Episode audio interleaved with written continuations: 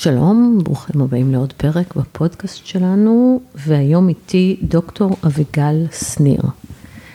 אה, דוקטור שניר היא פסיכולוגית קלינית, והיא מנהלת המרפאה לפוסט טראומה במרכז שניידר על רפואת ילדים. והמרפאה הזאת קיבלה ישירות את הילדים והאימהות ששבו, החטופים ששבו מהשבי בעזה. ו... היא באה לכאן לדבר על, ה, על ההתמודדות, על מה היה שם, על הפוסט-טראומה, אה, ונראה לי שיש הרבה מה ללמוד ממה שיש לה לומר. ברוכים הבאים לבית הספר לקרמה טובה. אני עורכת הדין רות דהן וולפנר, ואני אדבר איתכם על זוגיות, על גירושים, וכמובן על קרמה, שהיא בעצם תוצאה. אז אה, שלום, אביגל. שלום. מה שלומך? טוב, תודה. שלומי כשלום עמי אומרים. מדויק. אז ספרי, איך בעצם נערכתם לקבל את הילדים והאימהות לפני שהם הגיעו? ממש אה, שבועיים מפרוץ המלחמה הגיעה המחשבה, העדכון הראשון לגבי האופציה שבשניידר אה, נקבל את הילדים שיחזרו, זה בכלל לא היה אז טריוויאלי לחשוב שיחזרו לבית חולים, אבל זו הייתה איזו מחשבה, ומאותו רגע התחילה ההיערכות של כל הצוותים הרפואיים, הסיעודי, הפסיכוסוציאליים, הצוות הפסיכולוגי והעובדות הסוציאליות. התחלנו בקריאה של חומרים, יש קצת ספרות על אנשים שחזרו משבי, על צרכים של אנשים שחזרו משבי, בוודאי שיש ידע בישראל. ואצלנו במרפאה, אה, ובכלל על טראומה. אבל על ילדים שחזרו משבי, זה אני לא חושבת שיש הרבה. שם נתקענו. כן, אה, למעשה, זה חסר תקדים. אין שום ספרות מתועדת על אה, ילדים בשבי, יש אירועים מבודדים בעולם של ילדים, נערות, כן. שנלקחו בשבי, אבל זה לא תועד בצורה מסודרת, ואנחנו לא יודעים, לא ידענו, עכשיו אנחנו יודעים טיפה יותר. איך ילדים מגיבים למצב כזה, זה כמובן תלוי בהמון משתנים, הילדים והשבי והמאפיינים שלו והמשך. אמ, אבל בעיקר התחיל תהליך של חשיבה על מה יכולות אה, אמ, להיות הדרכים המיטביות לקבל ילדים במצב כזה. אה, זה התחיל מדברים אה, טכניים, אבל לא טכניים, חומריים, איך תיראה המחלקה, מה צריך להיות בה. איך יסודרו החדרים. התחלנו לעבור, זה היה נראה בזמנו בדיוני, התחלנו לעבור על רשימת הילדים ולחשוב מי יחזור, עם מי, אה, באיזה מצב, מאיפה נלקח, למי שייך. אה, אז קודם כל ברמה הזאת של ההתארגנות החומרית, ואחר כך, כהכנה לצוות, התחלנו לחשוב אה, מה הילדים, הורים, לא ידענו בזמנו שיהיו אימהות בלבד, יצטרכו ברגעים הראשונים מבחינה רגשית, אנחנו כן יודעים לא מעט על מה אנשים צריכים אחרי טראומה. מה הצרכים האנושיים הראשוניים, בעיקר צורכי שייכות וקרבה, אה, צורך בארגון של מה שקרה, איזושהי הבנה לגבי המקום הבטוח עכשיו, ושמה שהיה קודם נגמר, והחזרה מהירה של הפונקציות התפקודיות, של המסוגלות, של השליטה. אלה דברים שאנחנו יודעים על טראומה בכלל, בישראל רוויה טראומות, אה, פיגועים ובטח אה, תאונות, לא חסרות. וההמלצה המקצועית הראשונית היא בעצם כמה שיותר לחזור לשגרה? ההמלצה היא לא להשתהות אה, יותר מדי לפני שחוזרים לתפקד ולחוש שליטה ומסוגלות בחיים. כמובן שזה הכל באיזה איזון עם הקשבה למצב הנפשי והפיזי. כן. של האדם ש, שנפגע. אה, אבל הטבע הוא הרבה פעמים להימנע, להסתגר, וכאן אה, אנחנו יודעים שההמלצה הטיפולית שאנחנו כל הזמן מיישמים היא לחזור לתפקוד. אה, עם האנשים שחזרו, אני חייבת להגיד שכבר היום אנחנו יודעים להגיד שכל מיני דברים שחשבנו ונערכנו אליהם, הופתענו. המציאות הפתיעה אתכם. המציאות הפתיעה אותנו. מה לדוגמה? אמ, קודם כל אני אשתף שנערכנו לגרוע מכל מבחינת המצב הנפשי שילדים עשויים לחזור בו. דמיינו ילדים שאולי לא ידברו איתנו, למרות שהם כבר בשלב שהשפה שלהם מפותחת. דמיינו ילדים שיהיה להם קשה לתקשר או להתחבר להורה שלהם, שהם לא ראו תקופה כל כך ארוכה פחדנו מסימפטומים חריפים, של ניתוק, של אי נחת. אמ, בפועל, אני יכולה להגיד שזה בוודאי מוקדם מדי לדעת מה, מה המהלך הנפשי שהילדים האלה יחוו. הם עברו חוויה טראומטית בכל קנה מידה, בחומרה, במשך, ברמת הסכנה. אבל האופן שבו הם חזרו העיד בעיקר על אה, תעצומות נפש בלתי רגילות, אה, על יכולות הסתגלות, על זה שלמרות שהם היו בתנאים באמת לא מטיבים, לא מבחינת תזונה, לא מבחינת אמ, צרכים חומריים, ובטח מבחינת רמת הסכנה והפחד ש, שבטח הייתה שם. הם, הם דיווחו על פחד מתמיד? לא. לא. אני חושבת שזה בטח משהו שנכח, חלקם גם דיברו על זה, אבל השתהינו לשמוע בחלק גדול מהמקרים, איך בתוך הסכנה, שאנחנו בטח, כשאנחנו פה נמצאים בישראל, תופסים אותה כסכנה בעוצמה הגבוהה ביותר שניתן לתאר, יצרו להם ילדים עם אימהותיהם, עם קבוצת אנשים שהם היו שבויים איתם, אימהות עם ילדים שאינם שלהם, יצרו איזושהי תחושה של שגרה, של אה, מוגנות, אה, של דאגה לצרכים הרגשיים של הילדים, של משחק. יקום מקביל. ככה, עם אמונה, ששמעתי אותה כמה פעמים, שיהיה בסדר ונחזור. שהחיילים שאנחנו שומעים מלמעלה הם חיילים ישראלים, אה, שדואגים לנו, וידענו שהם יחזירו אותנו הביתה. והסיפור הזה שהם סיפרו לעצמם, והוא בסוף באמת... אה, התגשם. התגשם עבורם. אה, הוא סיפור שנתן להם כנראה המון חוסן, להחזיק מעמד. אבל אתם שמעתם את הסיפור הזה מכל מיני אימהות שלא היו בהכרח ביחד בשבי? בנפרד, כל אחד בנפרד סיגל לעצמו את, ה, את המחשבה ההישרדותית, כמו של ויקטור פרנקל, ש, שבסוף זה יהיה בסדר? זה הדבר המדהים בעיניי. שהאימהות האלה, אף אחד לא דיבר איתם מראש. אה, אף אחד לא יכול להכין אותך לזה בשום צורה. את יודעת, עוד להורות נגיד, אז יש כאלה שמתכוננים וחושבים, ויש דברים שאנחנו טיפה מתכוננים אליהם, אבל פה באמת, אימהות נתפסו בהפתעה גמורה. נו, כולנו. ובנפרד, הם לא כן. לא ישבו ביחד ועשו קבוצה וחשבו איך נעזור לילדים. לא, השאלה אם בשבי עצמו. כן. הם היו במקומות בנפרד, נפרדים. בנפרד, וכל אחת עם הסיפור היצירתי שלה.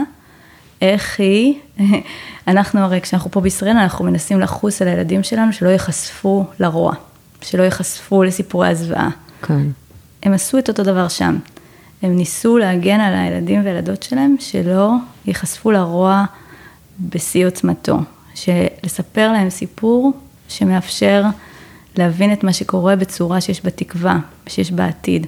וכל אימא עשתה את זה בנפרד, בדרכה הייחודית. את קולטת שזה סיפור מטורף. מטורף. זה כמו הסרט אה, חיים יפים. כן, שתמיד הסתכלנו עליו באיזה אה, מבט היסטורי, והוא, לצערי, זה, זה מאוד מאוד עצוב שהוא, שהוא קרה לנו פה, אבל... אה, ושם, רק למי שלא מכיר את הסרט, זה אבא שבמחנה ריכוז עם הבן שלו, ומספר לו שהם משחקים במלחמה, ובסוף הטובים ינצחו, ומי שינצח יזכה בטנק.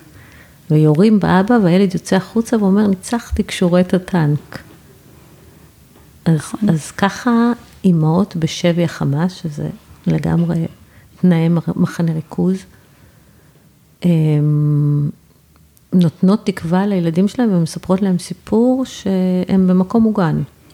מאוד באומץ ובתושייה אה, ובאמונה אה, שיכול להיות טוב.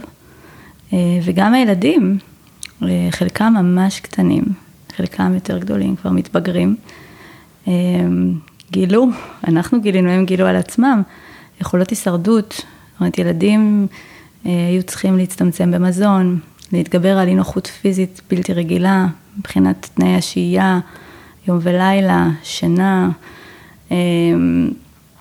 חוסר במקלחת, בבגדים להחליף, זאת אומרת, וילדים, שזה מצחיק, ההורים אמרו להם, הם מפונקים, זה ילדים אה, שבבית היו יכולים אה, להתלונן על דברים פעוטים, ושם אה, הצליחו להסתגל, והצליחו אפילו לצחוק, ולדבר, ולחיות, ולחכות, ולתכנן מה הם יעשו כשהם יחזרו, לאיזה בילויים הם ילכו, ואת מי הם ילכו לבקר.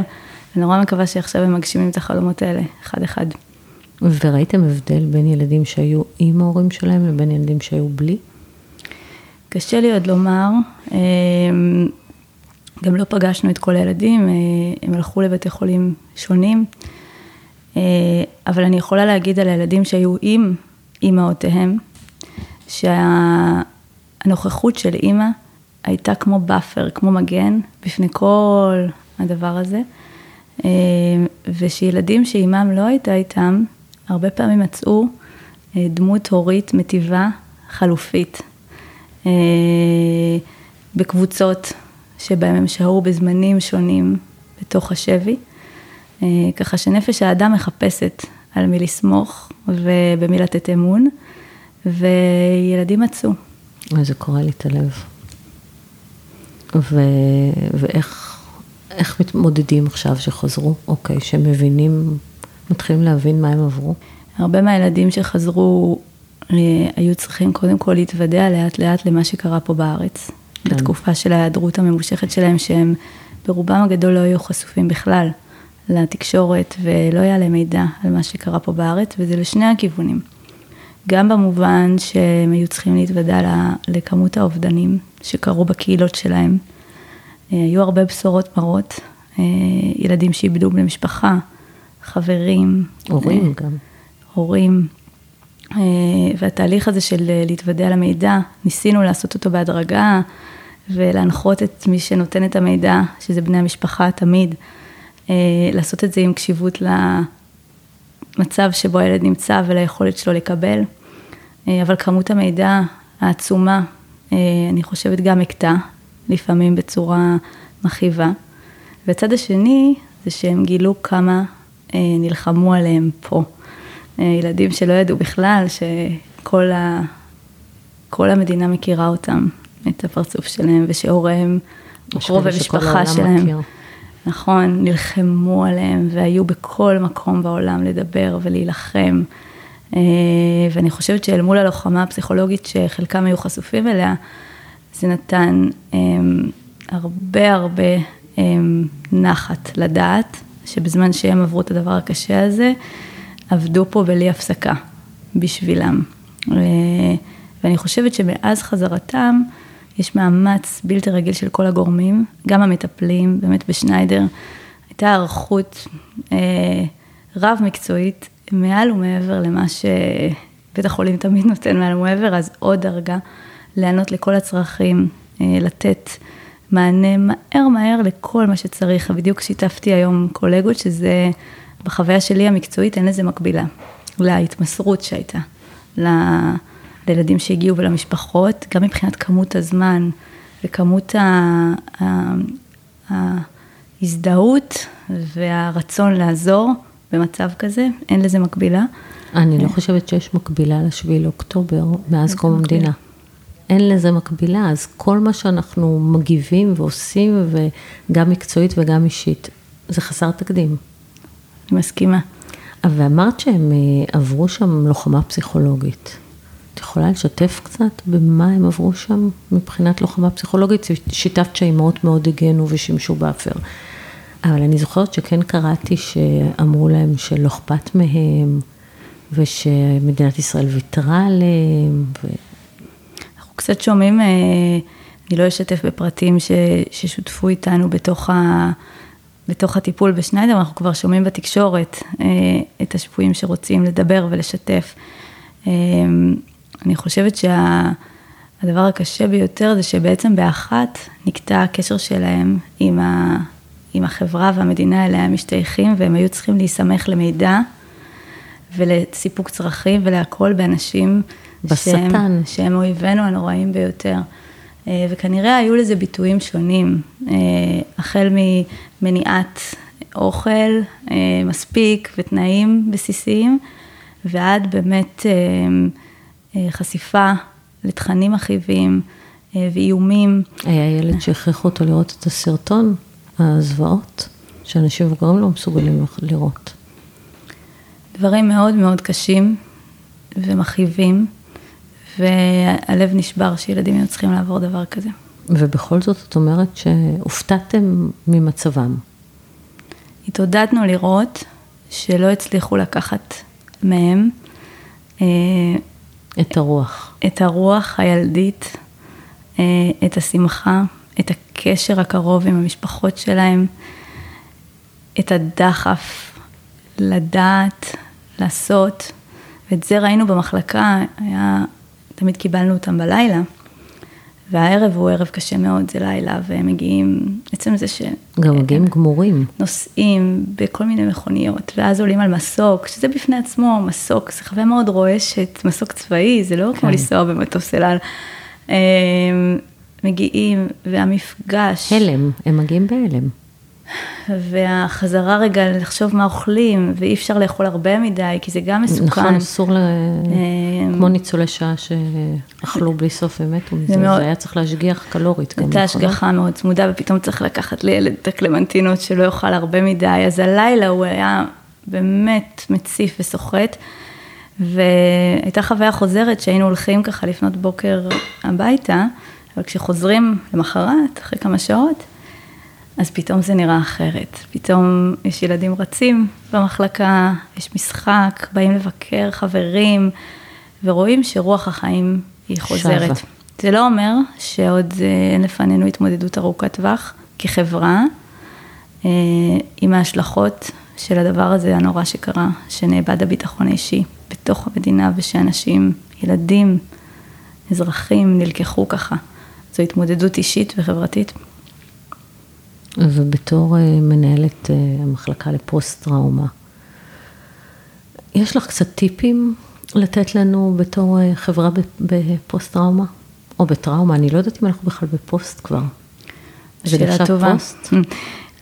שתלוי למה את מתכוונת. טראומה הוא האירוע עצמו.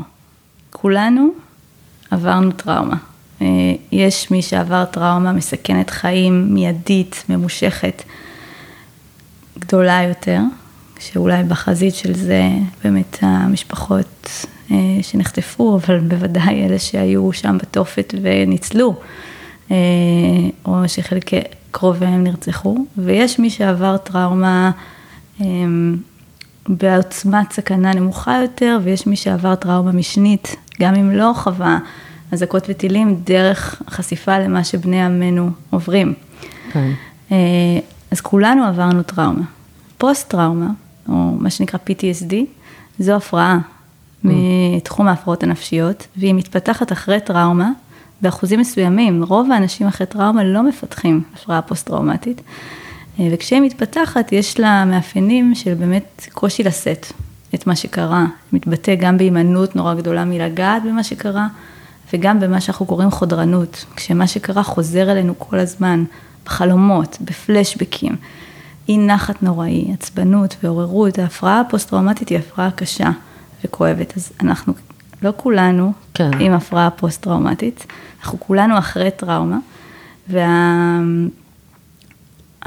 וה... שלנו, כן, מה ששאלת על הטיפים, הוא כן מאפשר לנו להגיד כמה לדברים על איך אנחנו מונעים התפתחות של הפרעה פוסט-טראומטית. בתווך הזה שבין הטראומה ובין ההתפתחות של הפרעה. אנחנו יודעים שה... שבעצם PTSD זה פוסט-טראומה disorder, זאת אומרת, נכון. פוסט-טראומה בפני עצמו הוא לא בהכרח הפרעה. מה שה-PTSD זה ה-disorder, נכון? נכון, מה זה disorder? disorder זה הפרעה, כן. שהפוסט-טראומה זה הגדרת זמן, הייתה טראומה ואנחנו עכשיו פוסט. ומי אה, שמפתח הפרעה, זה כבר אה, זה אומר שהאירוע שקרה מפריע לחייו. הוא מפריע לנהל חיים שגרתיים. להתפתחות שלו, ל-well-being שלו, מסב מצוקה. אה, ואנחנו יודעים שאם אחרי טראומה, בזמן הזה שעוד לא התפתחה הפרעה, אנחנו עוזרים לאנשים, קודם כל להיות מחוברים למשפחה, למעגל החברתי הקרוב, למעגלים החברתיים הרחבים יותר ולקהילה. אנחנו מאוד מפחיתים את הסיכון להתפתחות של הפרעה, כי בסופו של דבר אנחנו יצורים אמ, שהקשר נחוץ לנו כצורך בסיסי. אה, והיום יש בישראל הרבה מאוד ילדים ומשפחות תלושים. לא דווקא המשפחות של החטופים, שיכול להיות שמקבלים עכשיו באמת עטיפה, שמרגישים שהחברה, שהקהילה שלהם התפרקה, שננטשו. ושם יש לנו עבודה, לספק חזרה צרכים של שייכות וקשר וקרבה, כי זה ימנע התפתחות של הפרעות. עוד דבר שאנחנו יודעים שכדאי ככה לעשות עם ילדים, זה לדבר איתם בצורה אה, תואמת גיל על מה שקרה, כדי שהם יוכלו לארגן את המחשבות שלהם סביב זה. וכאן אני חושבת שהורים מאוד מתלבטים להגיד. אני חייבת לשאול אותך משהו. אני כן. הייתי בעובדה עם אילנה דיין על אמילי רנד, ששאלה מה קרה לנרקיס, האימא שבעצם, היא לא אימא שלה, היא גרושתו של בעלה, אבל היא גידלה אותה. וההמלצה, ככה הם אמרו בעובדה, הייתה להגיד לה, כיסי נרצחה. ככה, נרצחה, לא עלתה לשמיים, לא זה, נרצחה. ואני באופן אישי ככה די, אני ראיתי שגם אילנה דיין אמרה, ככה אמרו להגיד, כן, ככה אמרו להגיד, זאת אומרת, ההמלצה היא באמת uh, in your face, כל האמת בפנים, גם לילדים שכרגע חזרו מהשבי. שאלה טובה, לא צפיתי. ההנחיה היא להגיד אמת, אנחנו קוראים לזה אמת רזה. אז כאן השאלה לגבי המילה נרצחה היא שאלה טובה. אה, אמת רזה, הכוונה שילדים מזהים מאוד מהר חוסר כנות, אה, והם גם בונים עלינו, שאנחנו, המטפלים שלהם, ההורים שלהם, אנחנו מקור האמון, בני הברית שלהם, אם הם יתפסו אותנו, שאנחנו אומרים, אנחנו מזייפים, להם. אנחנו מאבדים את האמון שלהם. אז אנחנו כן. צריכים להגיד אמת, כדאי שהיא תהיה רזה, אבל כן שהיא תייצר תחושה של בהירות, כי בהירות בסופו של דבר מאפשרת יציבות. ולכן המינוחים כמו עלתה לשמיים, הלך לעולמו, לא איתנו עוד, אה, מונחים של ילדים, אה, בטח בגילאים הצעירים יותר, מתבגרים כבר מכירים את המונח, אפשר להשתמש. עלולים מאוד לבלבל ילדים. היה פעם ילד שטיפלתי בו, שלא, בתקופה הנוכחית, שאמרו לו שסבא עלה לשמיים, והוא היה מאוד לחוץ, הוא היה מחפש את סבא. בשמיים. גם אני הייתי מחפשת את סבא שלי בשמיים כשהייתי קטנה. זה אה, יכול להיות נעים לדמיין שסבא מרחף על קשת בענן, אבל זה יכול להיות גם מלחיץ לחשוב שאיך הוא בשמיים, ואם יש גשם, אה, איך הוא מרגיש. אה, וכאן אנחנו כן מציעים להגיד משהו בהיר, שהאדם מת, שאנחנו לא יכולים עכשיו לראות אותו יותר ולפגוש אותו, ושזה בטח מעורר הרבה דברים, זה עצוב, זה כואב, זה מעורר געגוע. שאלה באיזה גיל אפשר להבין את זה. התפיסה של, אה, של מושג המוות מתחיל להתגבש, אנחנו יודעים, בסביבות גיל 4-5, כשילדים מתחילים להתעסק בזה כבר על הטבע, על צמחים שחיים ומתים על נמלים אה, שהם רואים על הכביש, אה, וכבר בגיל הזה אנחנו הרבה פעמים מתחילים להגיד, ואפילו צעיר יותר, בשביל הבהירות. והיו הרבה ילדים שחזרו עכשיו שהיה צריך, לצערי, להגיד להם. דברים כאלה. אוקיי, וואי, זה קשה. כל המציאות הזאת היא לא, היא לא נתפסת. מאוד מאוד קשה, המציאות. גם אנחנו הרבה במחשבות בצוות, ככה על איך עברנו את השבועיים האלה ואיך אנחנו מרגישים, והתחושה היא שבאמת יש משהו שהוא בלתי נתפס, קשה לתאר אותו במילים, ומתחילים לחפש ככה השיחה שלנו עכשיו קצת עוזרת לי, ולחפש את המילים, לחפש את ה... איזושהי, קצת כמו שאמרתי על הילדים, איזושהי בהירות, איזושהי הבנה, איזשהו סדר של מה קרה לנו ומה יהיה איתנו, כי אחרת מאוד מפחיד. אבל העבודה שאתם עושים, אה, אני חושבת שזו זכות, נכון? את מרגישה ש... שיש לך זכות לעשות את זה? גם בגלל הזכות לעזור דווקא לאנשים שהכי רצ... כל המדינה רצתה לקחת אותם ולחבק אותם ו... ולהרסל אותם ולפצות אותם על מה שהם עברו בשבי, וגם בכלל על, ה... על היכולת לעזור. נכון, אני בהחלט מרגישה את הזכות, ומרגישה גם שהזכות הזאת היא, האמת היא רשות הכלל, לכולם יש זכות לעזור איפשהו, אה, ואין היררכיה לסבל ולכאב. אין. אנשים סובלים וכואבים ועם קושי יש בכל מקום. תשמעי, הכמות, הכמות סיפורים. של הסבל. סיפורים קשים, וכל אחד ואני לא מדברת רק על חטופים, אני מדברת גם על ילדים שהיום הייתה אצלי משפחה של אה, ילדים ששני ההורים נרצחו. וההתמודדות, וההתמודדות עם המשפחות, וההתמודדות שלהם שהן קמות בלילה ובוכות וקוראות להורים, וכל אחד כזה, כל סיפור כזה, גם אם מישהו ניצל, כל סיפור כזה זה התמודדות אה, ארוכת שנים. נכון. זה לא, זה לא משהו שעומד לעבור אה, בתוך אה, שלושה חודשים. נכון, ובמובן הזה, עם הכאב על כמות הסבל והכאב וההתמודדויות שלפנינו, אני חושבת שבאמת לכל אחד בתחומו, מי שעורך דין, ומי שמכין אוכל, ומי שפסיכולוג, ומי שרופא, ומי שגננת או מורה, אה, יש זכות אה, כרגע להיות בחמלה יתרה, אה, בנכונות במיוחד, להקשיב לאנשים איפה שהם נמצאים, להציע כתף. אה, ולפעמים גם להציע עזרה, עזרה ממשית, למרות שהרבה פעמים זה לא העניין. אה, מצאנו את עצמנו בעיקר מקשיבים, אה, שואלים מה צריך, ומנסים מאוד מאוד בעדינות לעזור, להתארגן, לקבל החלטות. הרבה משפחות היו צריכות להחליט לאן הן הולכות. זהו, כי גם חוזרים מהשבי וגם אין לאן לחזור. אין בית. אין בית. אין את הבית. זה משהו שאי אפשר לתאר את זה. זה פשוט, הפעם האחרונה ששמענו סיפורים דומים לזה זה בשואה. ו... ו...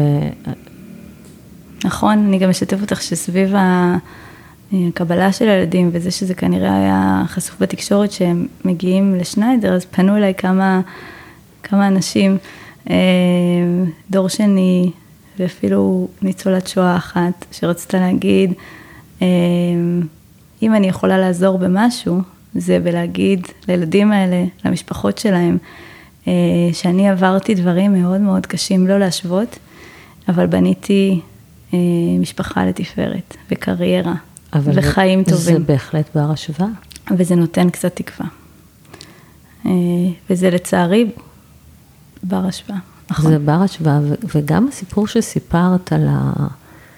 על האמהות שסיפרו לילדים סיפורים שהם בעצם מוגנים, ושהיו בטוחות שהן הולכות, וגם אמרת לי, אני לא יודעת אם אמרת את זה עכשיו או שאמרת לי בשיחה המקדימה, שהיו להם ממש תכנונים מה הולך להיות כש, כשהם חוזרים. זה בדיוק מה שהמנגנון שהציל את אה, ויקטור פרנקל, ועליו התבססה גם הלוגותרפיה. וגם אה, יש עוד הרבה מאוד סיפורים שמדברים על אנשים שכאילו לא נתנו... להפיל את רוחם, אמרו אפשר לקחת לנו את חירותנו, אפשר לשלוט על מה אנחנו אוכלים, על איפה אנחנו נמצאים, על המחשבות שלנו אי אפשר לשלוט. נכון, לא נתנו לייאוש לנצח. כן, אני חושב שזה מדהים, באיזה תנאים אתה לא נותן לייאוש לנצח, איזה כוחות נפשיים אתה צריך בשביל לא לתת לייאוש לנצח, אבל זה קרה גם פה, גם בשבי החמאס. נכון, ולצערי יש עוד הרבה אנשים שצריכים אה, כנראה להפעיל את המנגנונים האלה עכשיו. אה, אני חושבת שאחד הדברים שהכי עלו מה... אבל זה מנגנון הישרדות. מאוד הישרדותי, מאוד בריא, אמ, ומפליא שהוא מצליח לעבוד גם בתנאי קצה כאלה.